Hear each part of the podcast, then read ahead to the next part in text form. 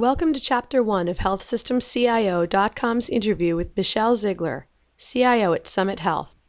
In this segment, Zeigler talks about the transformation her organization has gone through since the 90s, the investment and support that helped enable that change, and how her team is leveraging lean processes to select better tools. Hi, Michele. Thank you so much for taking the time to speak with us today. Thank you for, for the opportunity.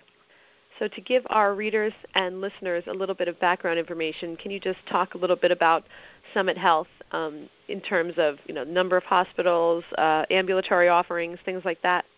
Mm-hmm. Sure. Summit Health is a um, situated in Franklin County, Pennsylvania. Uh, and for those that don't know where that is, um, we have two hospitals: Chambersburg Hospital and Waynesboro Hospital. Uh, we are located in South Central Pennsylvania. Um, we're right along the Maryland uh, border. Um, and we, uh, like I said, we have two hospitals. Um, we have uh, a couple of ambulatory uh, locations. We have an ambulatory surgery center. We have a separate cancer treatment center. Uh, we have about, at this point in time, about 32 employed practices. And then from an IS perspective, we have also what's called IS contracted services, which we've had that for about 10 years. Uh, and what we do is we provide a cafeteria style uh, list of IS services to um, affiliated but non employed um, physician um, and physician offices. Um, and uh, you know we do a wide range of IT support and services for them. Um, you know if they want us to host their system, they don't have to use any of our ambulatory uh, EHR tools. We've uh, hosted different systems because uh, we have a data center, um, and we do have uh, quite an extensive um, fiber network that we own throughout the county that we partnered with our uh, local government um, they're called boroughs here, um, and um, we're able to actually um, um, put in quite a quite a decent infrastructure for us that saved us uh, significant dollars with um, you know a wide area network networking perspective. Okay, and now you've been with the organization since um, say '93. Yes, yes. Okay not always in this position, but um, I've been with the organization since '93. Okay. So, uh, can you just, just talk a little bit about some of the, the growth the organization has gone through at that point? Um, you mm-hmm. know, just uh, in terms of how you how it all started. Sure. Um, in '93, when I started, I um, started at the Chambersburg Hospital, and in that point in time, the two hospitals were separate. I think it was maybe a couple years later we started out with our first physician practice. And it and it wasn't really a, a strategy. It was just something that um you know a particular physician practice came and you know asked us to help and we did. Um so uh in uh later in um 90, uh, probably about 95, 96, um, Summit Health was formed. The two hospitals came together and said, you know, makes more sense for us to work together than, you know, for us to duplicate services, etc. Right. So Summit Health was formed. Uh, and then about two years after that, they did a long-term IT strategic plan. Um, and that created uh, a common um, summit IS infrastructure.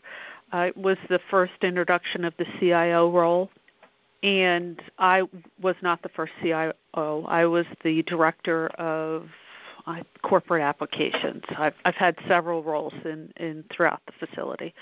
Um, and then in 98 I became the CIO and I've been the CIO ever since. And since that time we've had a lot of growth, a lot of learning, um, a lot of partnership with our um, end users, a lot of successes, and a lot of lessons learned. We have a, a pretty robust um, infrastructure here. We have, um, you know, Meditech is our, our hospital HIS, but uh, with that, we have the Fuji PAC system for our radiology. We have GE Centricity for our cardiology uh, PACS. Um, you know, we have GEQS perinatal. We have, um, you know nurse call that's fully integrated um, with our um, cardiac monitors. Um, we've been able to do some some really innovative things. Um, we're 100% CPOE. Uh, we met uh, both meaningful use stage one and two, um, and we did our stage two certification back in I think it was the end of September. Okay. Um, so, um, like I said, we have really good, um, um, you know, end user partnership. Um, we have good ownership. Um, we have just recently completed a, a longer term uh, IT strategic planning engagement with Aspen Advisors uh, and have formulated new data governance and new IS governance. We are starting to publish um, our dashboards um, and uh, just really pleased with our IS governance process and the willingness of, of senior leadership to invest in some more time uh, to help guide and make sure that we're we're we're doing the right projects um, and we have the right infrastructure and we're getting the right outcomes. We also about two years ago, as an organization, embarked upon the lean process with Virginia Mason, and through our new IS governance, um, we are um, embedding a lot of the lean tools and techniques um, because many of those make so much sense that as you're looking to implement a new tool in, you know, uh, say the lab or say new nurse call, um, you need to look at your existing processes and then you need to, to look at what the new tool can um, help you as far as improving your processes. So why not look at the lean um, system and set of tools to help you with those? So it provides a common framework um, for us to use also with a lot of our rapid process improvement workshops that we do. Um, there's always uh, usually a, a little uh, an IT element to it. We've created a little technology kit for the, the groups to use um, so that they can trial things out. They can, you know, plan, do, study, act, um, and um, you know, have maybe a, a tablet or you know, uh, some different um, technology tools to trial out in their process before they, you know, come to a, a conclusion. And we've also, as part of our IT strategic plan, did some reorganization in the IS department um, this past year to align um, some of the sections with um, what the organization was really uh, requesting.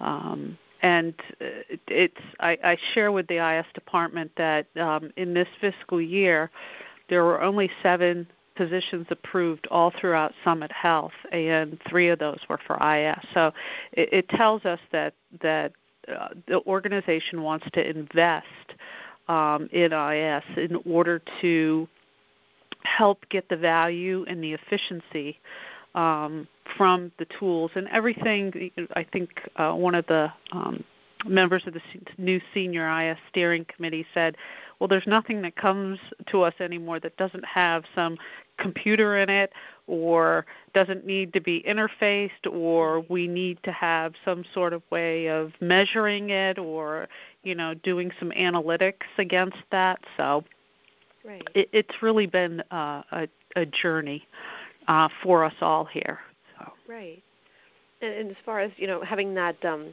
data governance put in place um, how did that come about? Just as far as you know, I, I'm sure that um, there was a process of of kind of coming together and saying, okay, this is what we need, mm-hmm. and just going to the board. And can you just kind of walk through a little bit how that sure. happened? Because this is something that I think a lot of organizations would um, could benefit from.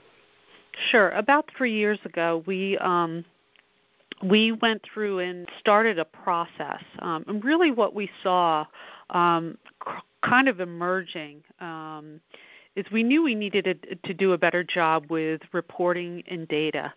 Um, and our ability to to manage and and govern data because really um, you know as we've um, done meaningful use we have a lot more electronic real-time information and near-time information um, that we want to make sure that we're um, using wisely and we also saw that every single vendor was coming up with their own analytic tool. And you know, we saw that with Kronos, we saw that with Lawson, we saw that, and so we just put the brakes on it. And because uh, really, we what we could have done is ended up with, you know, eight different analytic tools and, and many times what we need to do is take data from you know a financial system or um, you know to do um, hours of care per patient day, you need to take information, census information out of Meditech and, and merge it with, um, you know, payroll information or time uh, records. Um, so you need to do it from multiple systems. And then we have external databases that we really didn't have a good way to bring in um, and merge with other um, uh, other databases. So, about three years ago, we started a process. It was called the Voice of the Customer. And what we did is we went to folks that were um, real heavy users of reports or that ones that usually asked us for reports that were very difficult for us to do. Right. So, we included them in a process to select a data analytics tool. And we wound up selecting QlikView. We uh, got approval for staff um, so we have four data analysts and we trained them. We were starting, we did our first dashboard and we did it with finance because they're really good partners of ours. And they, between finance and IS, we get asked, pro, we're, we're probably the primary uh, report providers. So, um, and through this, we learned a lot about uh, data definitions, um, data accuracy, um, and um, it, it was a good process. But we recognized that we really needed some guidance. We needed some guidance at a at a higher level. We needed some um, governance and structure. We needed a, a body that was going to, you know, if we're going to collect readmissions, is it is it 30 days? Is it um, three days? If anybody, you know, we decided to collect it in several different ways, but be very clear on what we're calling readmissions. Is it a three day readmission? Because if I come back within three days, that could tell a story that perhaps there there was something in my discharge process that um, wasn't effective for me, or the handoff to the ambulatory um, setting or physician just didn't occur timely enough. Um, so those you may want to look at from a different perspective. 30-day readmissions, that's something that we're being measured um, from CMS and, and other um, payers. Thank you for listening to this podcast from healthsystemcio.com. To hear other podcasts, visit our website or subscribe to our account in iTunes at healthsystemcio.com backslash podcast.